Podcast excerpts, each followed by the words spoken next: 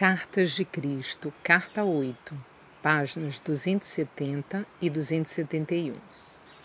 Como disse antes, a consciência é vida e a vida é consciência.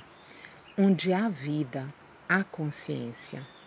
Onde há consciência, há vida. Tudo na existência é definido pelas frequências vibratórias da consciência. A luz, o som, a cor, todos os fenômenos físicos, vivos ou inanimados. Se você pode mudar as frequências vibratórias de alguma coisa, você pode mudar a aparência dela, seja som, cor, gás, líquido ou órgãos físicos. Quando os órgãos físicos apresentam um aspecto de má saúde, é porque as frequências vibratórias normais desse órgão foram reduzidas e a vida dentro dele foi diminuída. A ciência apresenta o universo como matéria que possui consciência, mas a verdade é que o universo é consciência que adquiriu a aparência de matéria como consequência de um declínio para as frequências vibratórias inferiores de consciência.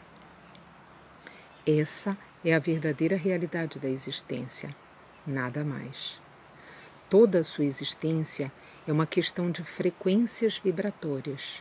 Quanto mais elevadas são as percepções espirituais e a aderência ao pensamento espiritual, mais velozes são as frequências vibratórias pessoais no corpo.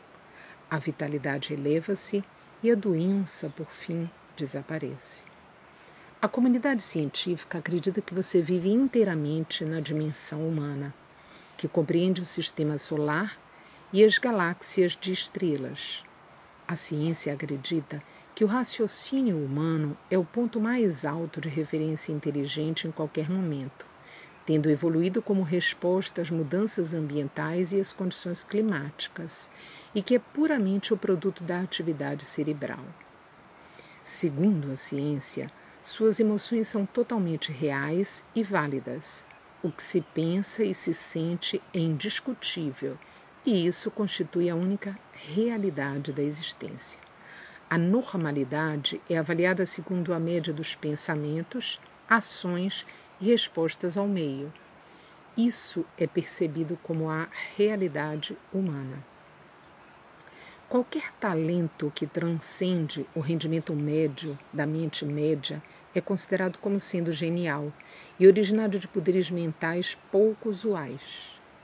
Considera-se que o rendimento abaixo da média deve-se a atraso mental resultante de alguma causa física, genética, trauma de nascimento, etc. A ciência acredita que a dimensão física é o começo e o final da existência. A ciência é tão contrária a qualquer possibilidade de crenças que possam iludi-la que aceitará como real qualquer fenômeno, com a condição de que possa ser calculado, estimado e provado por instrumentos. Se você pensar a respeito disso cuidadosamente, compreenderá que o que a ciência sustenta como um fato é, na realidade, somente uma crença originada de conclusões tiradas pelo uso de seus cinco sentidos. Assim é com qualquer outro aspecto de sua existência. Em sua dimensão terrena, os fatos acontecem segundo após segundo, mas no momento em que se produzem, se tornam crenças, recordações, e as recordações não são sempre precisas.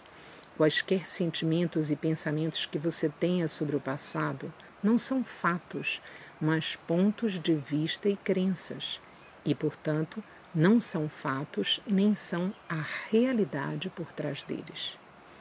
Isso se aplica todas as facetas da existência.